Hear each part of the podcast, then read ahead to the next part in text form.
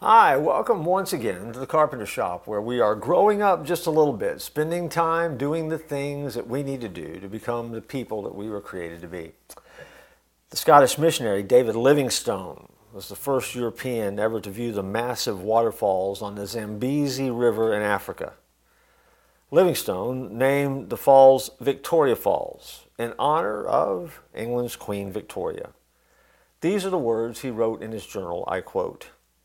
Scenes so lovely must have been gazed upon by angels in their flight. Apparently, he thought it was a heavenly view that he got, and only angels had seen it prior to him seeing it and recording it, and then, of course, naming it after the Queen of England. Every human being, I don't care who you are, you found yourself from time to time in wonder and awe of what you've seen that God creates.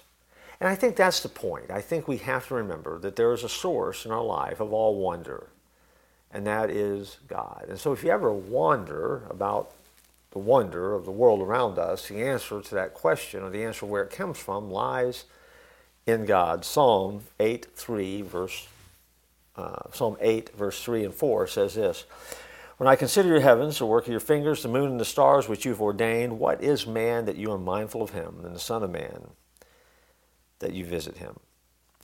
See, in the midst of all of that, the psalmist talks about the wonder of the world, but yet in all of that wonder, there is something else about God that you just can't miss that is even more wondrous than his creation, that he cares about us, and that he would even come and be among us and visit us. It's huge. And that means that wherever you go today, you're not alone.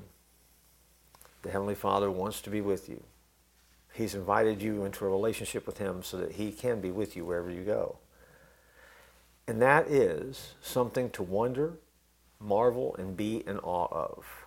Remember that when you're at times looking around and thinking that the world seems to be just ripping apart at the seams. There's something that ought to catch your attention. Emmanuel, God with us an amazing gift, and a gift that can change your perspective forever. I look forward to joining you next time here in the Carpenter Shop.